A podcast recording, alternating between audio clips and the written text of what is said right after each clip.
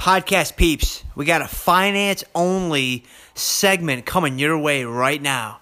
And if you guys know anything about me, you know that finance has been a big, big part of my life, man, a big part of my professional life.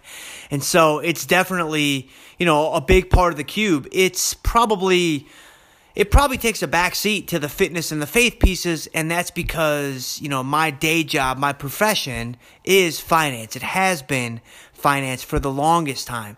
And so that's why with F Cubed, I'm a little heavier on fitness and faith because I can't really do that anywhere else, at least not, you know, kind of formally or professionally. But I still want to throw some finance pieces at you guys to help you out, you know, and F Cubed is going to primarily be more basic finance, more finance like budgeting and, you know, getting out of debt and credit scores and investing, right? Investing, trading, kind of like the basics behind investing and trading. And so if you guys aren't already doing so, though, definitely check me out on Tasty Trade. That's where I work every single day. And I am so blessed, man. I am so just beyond blessed to be able to work for a company like Tasty Trade. And we specialize in derivatives. We specialize in, you know, teaching you how to trade your own money using derivative products like options and futures. And so I have the absolute privilege to host one of our shows that's on every day. I do some other shows too, like Where Do I Start and The Skinny on Options and just all kinds of stuff.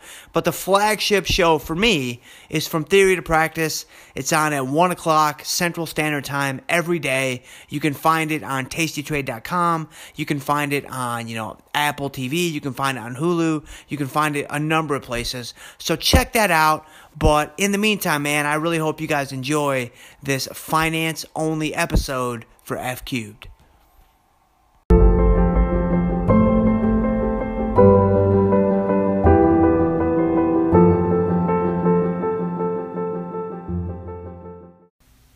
How much money you make doesn't mean anything. All that really matters at the end of the day is how much money you keep.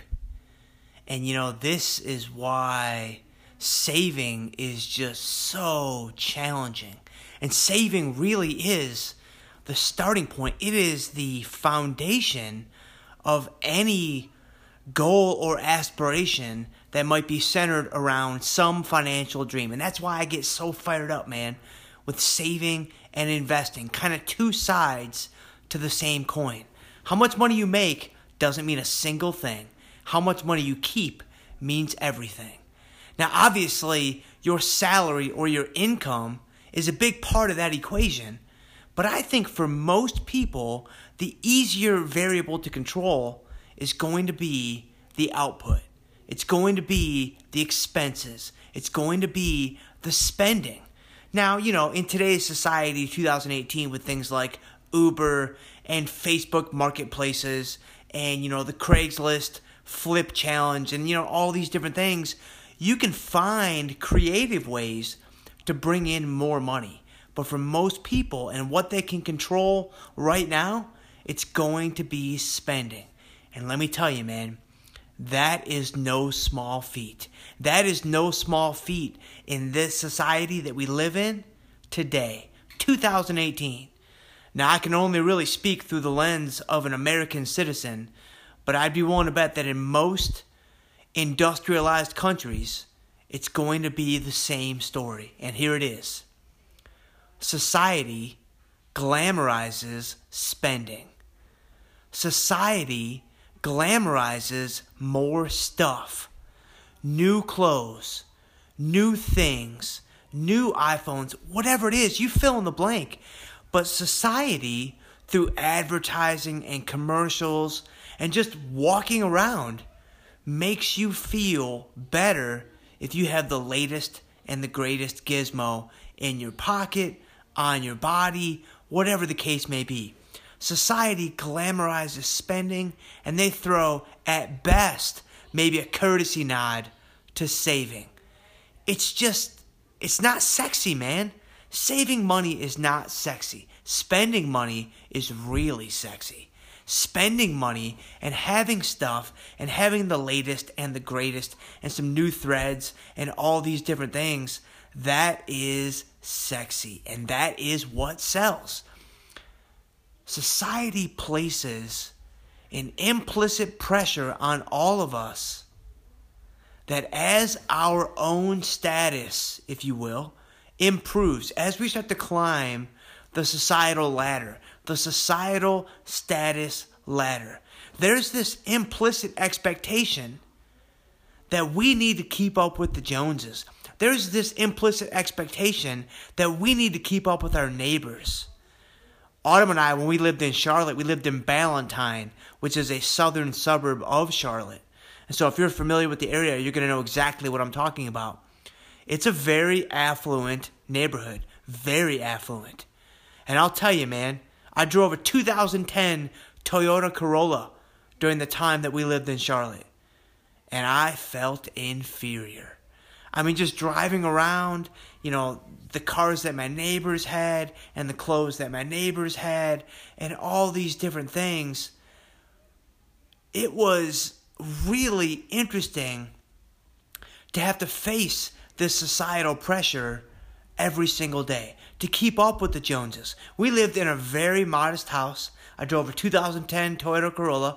Autumn drove a two thousand nine Nissan Rogue. And at times, frequently I might add, we were looked down on. We were kind of scoffed at.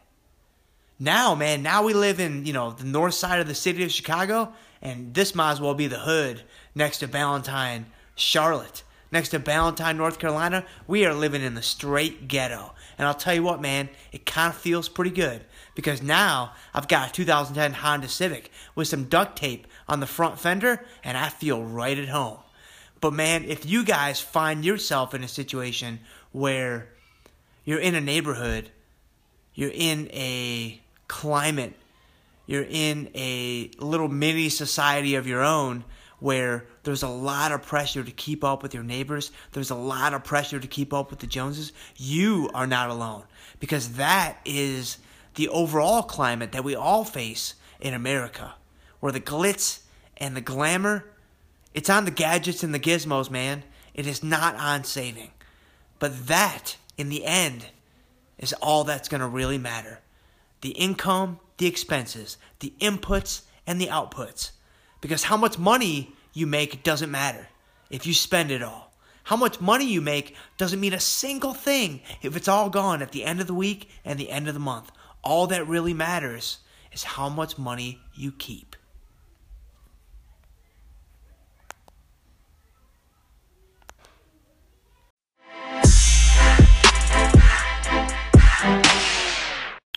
Thank you guys. Thank you guys so much.